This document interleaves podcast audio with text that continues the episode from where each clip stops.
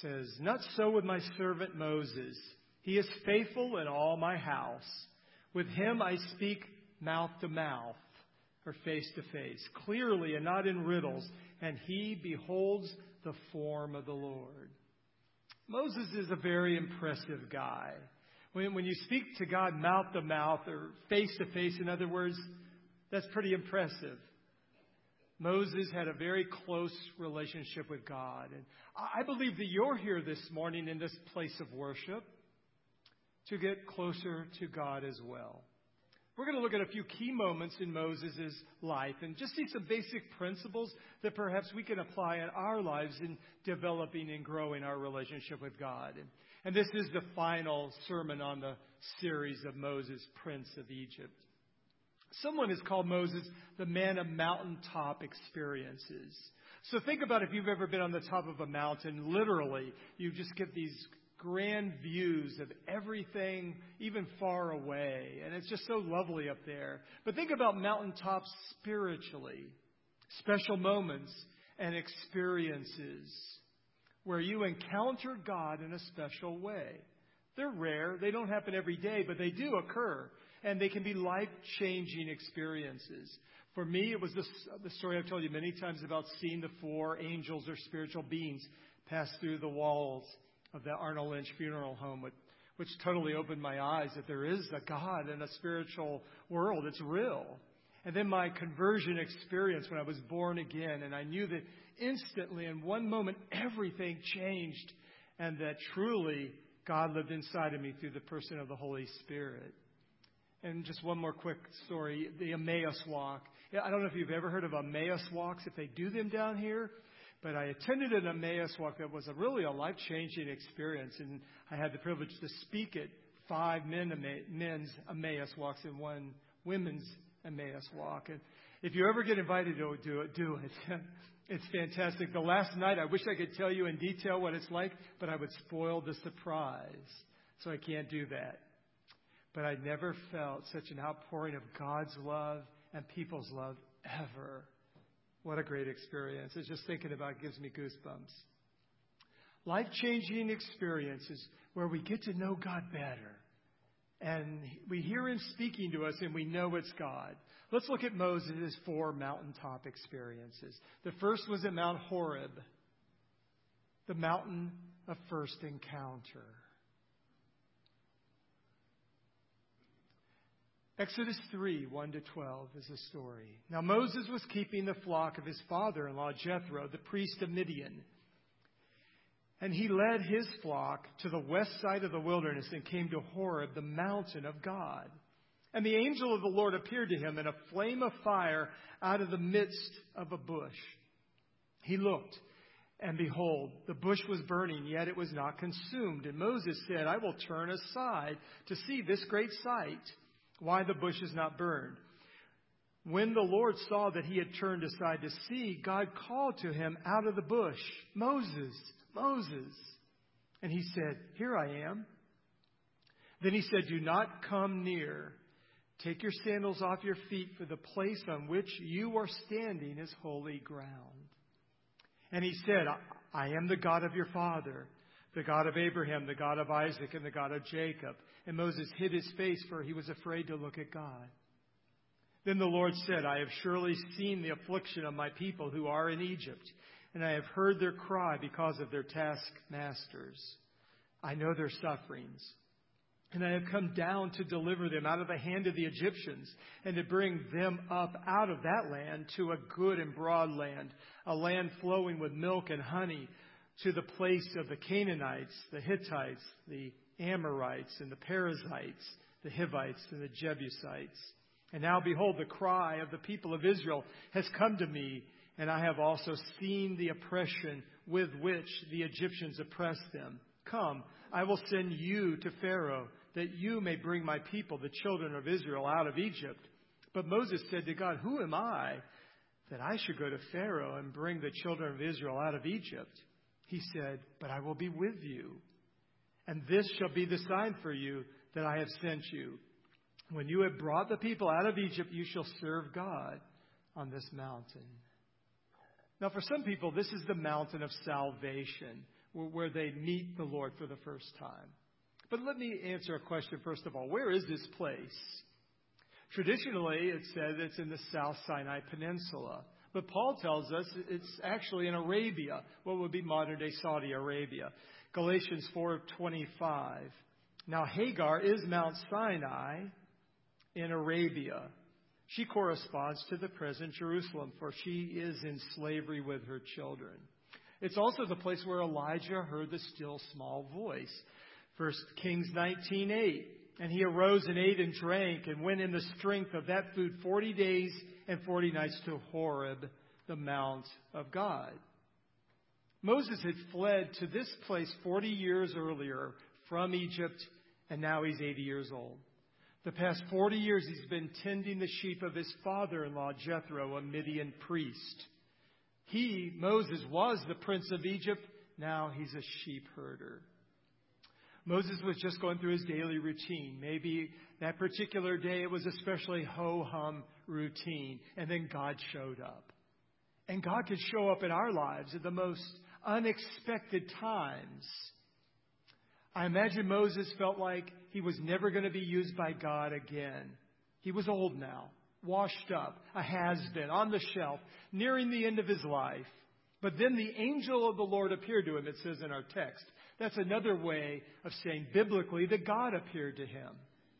Moses maybe had even been on this mountain before, or mountains like it. And he had certainly seen bushes like those bushes before, but this bush was different. It was on fire, but it didn't burn up. God got his attention. And then God calls him by name. I like that. God knows your name, your situation, your circumstance, your problems, your pain, your trials. Is he calling your name today? God called us out of Egypt, as it were, out of sin when he saved us. We believed and became born again Christians. But then God says, don't come too close to me, for I am a consuming fire. 1 Timothy 6:15 and 16. Which he will display at the proper time. He who is the blessed and only sovereign, the King of kings and Lord of lords, who alone has immortality, who dwells in unapproachable light, whom no one has ever seen or can see. To him be honor and eternal dominion. Amen. Moses, take the shoes off your feet, for this place is holy ground. Where God is holy ground. God isn't the man upstairs, our chum, our buddy. He is a holy God, awesome, dwelling in unapproachable light. Are there any burning bushes in your life right now? Is God speaking to you? William Cowper, the hymn writer, wrote, Jesus, whenever thy people meet, where they behold the mercy seat. Wherever they seek thee, thou art found, and every place is hallowed ground. God revealed himself to Moses that day, and he's revealed himself to us too. Otherwise, we couldn't know God. If it were up to us, we would just invent or create a God in our own image. It says in 1 John 4:10, in this is love. Not that we have loved God, but that he loved us and sent his Son to be the propitiation for our sins. God always takes the initiative. He makes the first move. God had a mission for Moses, and we too are saved to do a job for God. It certainly involves sharing our faith, our Christian witness. For Moses, it was to deliver God's people. One writer said, an authentic encounter with God always involves us in the answer.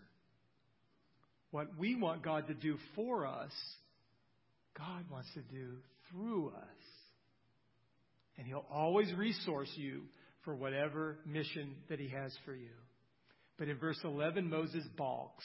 He's not sure he's up for the challenge. He's too old now.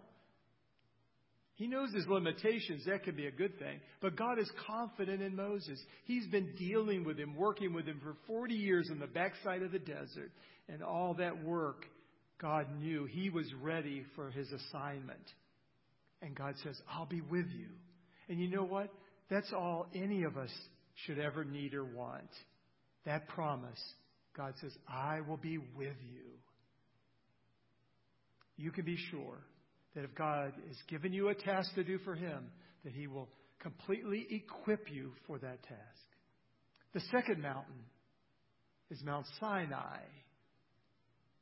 the Mount of Sanctification. Mount Sinai. Moses' first mountain experience, he met God and was commissioned by God for service. Now he was carrying out that mission. God had supernaturally delivered His people from Egypt. He sent 10 plagues against 10 Egyptian gods and mightily delivered them out, and then drowned Pharaoh's army in the Red Sea. So Moses comes back to the same mountain that he was at before, as God told him. Remember that at the end of Exodus 3, verse 12. You've probably figured out by now this mountain has 2 names, Horeb and Sinai.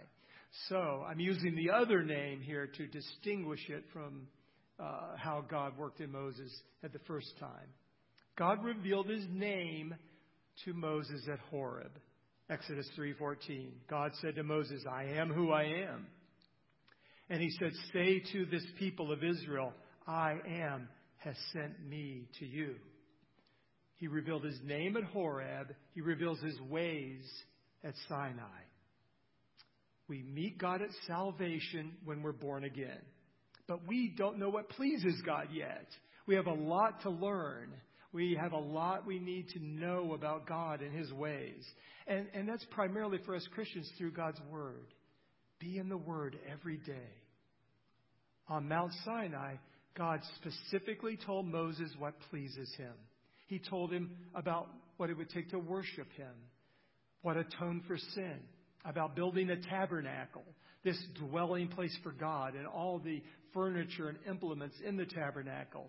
He gave them, Moses, feast days where God would be celebrated on special days, and laws that the people were to keep. Look at Exodus chapter 19, verses 16 to 24. I want to read this section next. On the morning of the third day, there were thunders and lightnings and a thick cloud on the mountain and a very loud trumpet blast, so that all the people in the camp trembled. Then Moses brought the people out of the camp to meet God. And they took their stand at the foot of the mountain. Now Mount Sinai was wrapped in smoke because the Lord had descended on it in fire. The smoke of it went up like the smoke of a kiln, and the whole mountain trembled greatly. And as the sound of the trumpet grew louder and louder, Moses spoke, and God answered him in the thunder. The Lord came down on Mount Sinai to the top of the mountain. And the Lord called Moses to the top of the mountain, and Moses went up. And the Lord said to Moses, go down and warn the people, lest they break through to the Lord and look, and many of them perish. Also, let the priests who come near to the Lord consecrate themselves, lest the Lord break out against them. And Moses said to the Lord, the people cannot come up to Mount Sinai, for you yourself warned us, saying, set limits around the mountain and consecrate it. And the Lord said to him, go down and come up, bringing Aaron with you. But do not let the priests and the people break through to come up to the Lord, lest He break out against them. Very intriguing and mysterious passage, isn't it? Let's read Exodus 19, 3 through 6. There Israel encamped before the mountain while Moses went up to God. The Lord called to him out of the mountain, saying, thus you shall say to the house of Jacob, and tell the people of Israel, you yourselves have seen what I did to the Egyptians, and how I bore you on eagle's wings and brought you to myself. Now, therefore, if you will indeed obey my voice and keep my covenant, you shall be my treasured possession among all peoples, for all the earth is mine, and you shall be to me a kingdom of priests and a holy nation. These are the words that you shall speak to the people of Israel. In verses 5 and 6 there, God makes a covenant with the Jews. They would need to obey the stipulations of the covenant, and God would bless them. As a result, they would be God's very own possession, a special treasure. They'd be a kingdom of priests and a holy nation. And you know what? We are that now. Look at 1 Peter 2, 4 to 5 and 9 to 10. As you come to him, a living stone rejected by men, but in the sight of God chosen and precious, you yourselves, like living stones, are being built up as a spiritual house, to be a holy priesthood, to offer spiritual sacrifices acceptable to God through Jesus Christ. But you are a chosen race, a royal priesthood, a holy nation, a people for his own possession, that you may proclaim the excellencies of him who called you out of darkness into his marvelous light. Once you were not a people, but now you are God's people. Once you had not received mercy, but now you have received mercy. Peter takes that same text in Exodus 19 and applies it to us, Christians, God's people now. This is who we are. This is our identity. We are a holy people. Priests, every one of us who stand before God ministering to him. Each one of us is gifted to do what God wants. So these mountaintop experiences come into our lives, and they come to increase our knowledge of God and his ways, but also our responsibilities too. Third mountain, Mount Nebo. Mount Nebo, the mountain of glorification. Moses is now 120 years old. He's completed the work that God gave him to do. He led the people faithfully out of Egypt. He gave them God's law. He led them to the border of the promised land, but he himself could not go in because earlier he had sinned against God and God would not permit him into the promised land. It was when the people were complaining about a lack of water. And Moses was sick of their complaining. And God said to Moses, speak to the rock and I'll bring water out of it. And instead, Moses in anger struck the rock. That story's in Numbers 20, 9 through 12. And Moses took his staff from before the Lord as he commanded him. Then Moses and Aaron gathered the assembly together before the rock. And he said to them, hear now, you rebels. Shall we bring water out for you out of this rock? Moses lifted up his hand and struck the rock with his staff twice, and water came out abundantly, and the congregation drank and their livestock. And the Lord said to Moses and Aaron, because you did not believe in me, to uphold me as holy in the eyes of the people of Israel, therefore you shall not bring this assembly into the land that I have given them. Now we come to Deuteronomy 34, 1 to 6. Then Moses went up from the plains of Moab, this would be modern-day Jordan, to Mount Nebo, to the top of Pisgah, which is opposite Jericho. And the Lord showed him all the land, Gilead as far as Dan, all Naphtali, the land of Ephraim and Manasseh, all the land of Judah as far as the western sea, the Negev, and the plain, that is the valley of Jericho, and the cities of palm trees as far as Zor. And the Lord said to him, this is the land of which I swore to Abraham, to Isaac, and to Jacob. I will give it to your offspring. I have let you see it with your eyes, but you shall not go over there. So Moses, the servant of the Lord, died there in the land of Moab, according to the word of the Lord. And he, God, buried him in the valley of the land of Moab, opposite Beth Peor, but no one knows the place of his burial to this day. One last time, God asked Moses to climb a mountain. He had a mountaintop experience at Horeb where he met God, a mountaintop experience at Sinai where he learned God's ways, and now a mountaintop experience where he learns he will die. And the text tells us his grave site is still to this day unknown. From Nebo's heights, Moses could see the promised land below him. And what a panoramic view it is. You could go there today and have that same view. Kathy and I recently drove the entire length of Skyline Drive, and it's a beautiful drive, just so picturesque with its overlooks and beautiful valley views below. Moses would have seen the Jordan River, which they'd soon cross into the Promised Land. He would see Jericho, the city that they would take immediately. To the north was hill country. Beyond that, snow-capped Mount Hermon. He would have seen perhaps the Sea of Galilee in the distance, and way in the distance to the west, the Mediterranean Sea. And he would have seen a place called Jebus. And that little tiny town would later become Jerusalem, the place where one day on a hilltop called Mount Zion, the Jewish people will build a temple to God where he would dwell. And then one day, a prophet like unto Moses would come and be crucified at that place. Moses saw all that. He took it in. The purpose of his life was before his very eyes. All that he had lived for and dreamed for, he wanted to go in so badly. He was seeing this land as purpose, but he would not realize that dream. And life can be like that for us. We have a goal, a dream, something we want to accomplish, something that we want to see. And maybe we will, maybe we won't.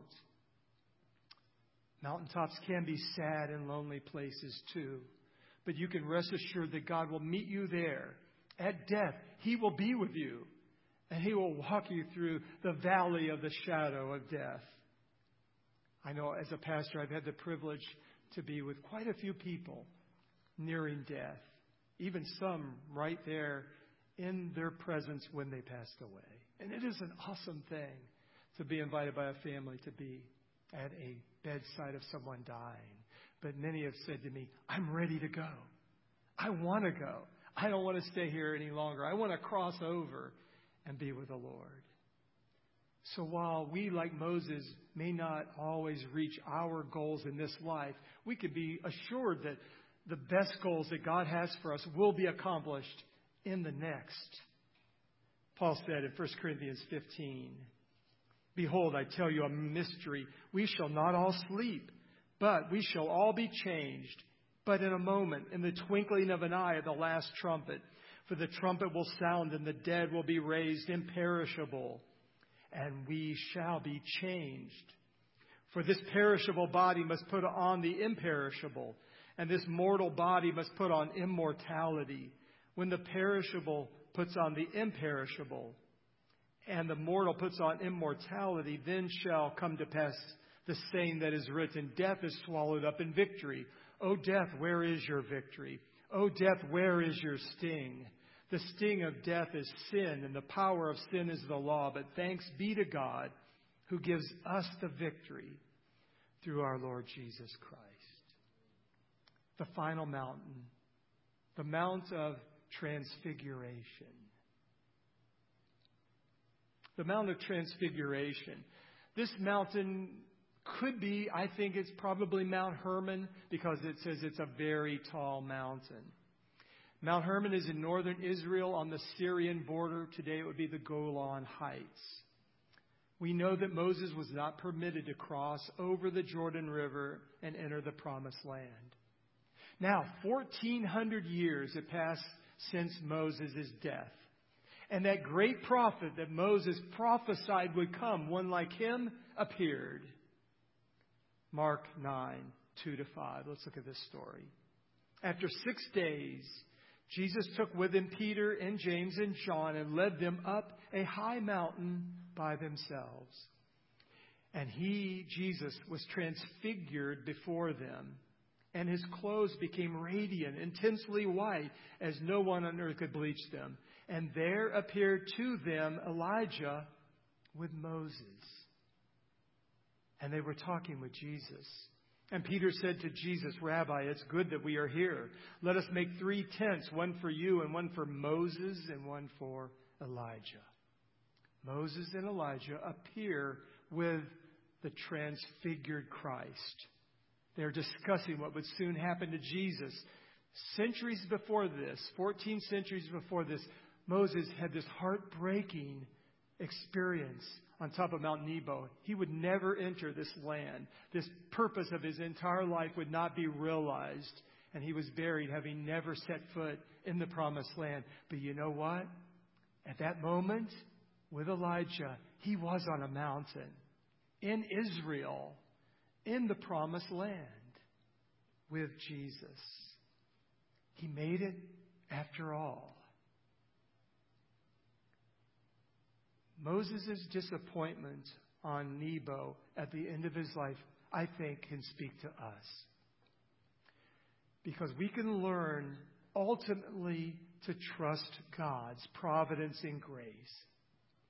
So I say to you this morning, give God time. Just put your life 100% into His hands and trust Him, and then see what He does. He will walk with you through all life's valleys and all life's mountaintop experiences too.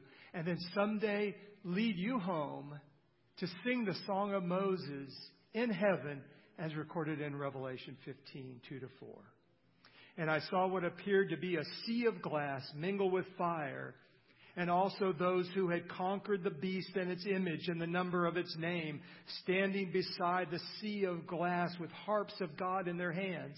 And they sing the song of Moses, the servant of God, and the song of the Lamb, saying, "Great and amazing are your deeds, O Lord God the Almighty. Just and true are your ways, O King of the nations.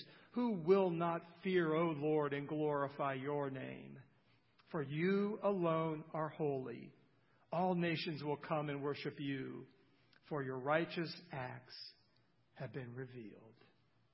Let's pray. Lord, thank you for this story of Moses on these mountaintops, that we too have experiences where we meet you and learn more about your ways, life-changing experiences. Lord, I pray that your people are having those, that they're drawing close to you, you're speaking to them, they're opening your word and encountering you, and that, Lord, you would give us all assurance that someday when we pass from life here to life there, you will go with us. You will never leave us or forsake us. We can trust in you completely with our lives. In Jesus' name, amen.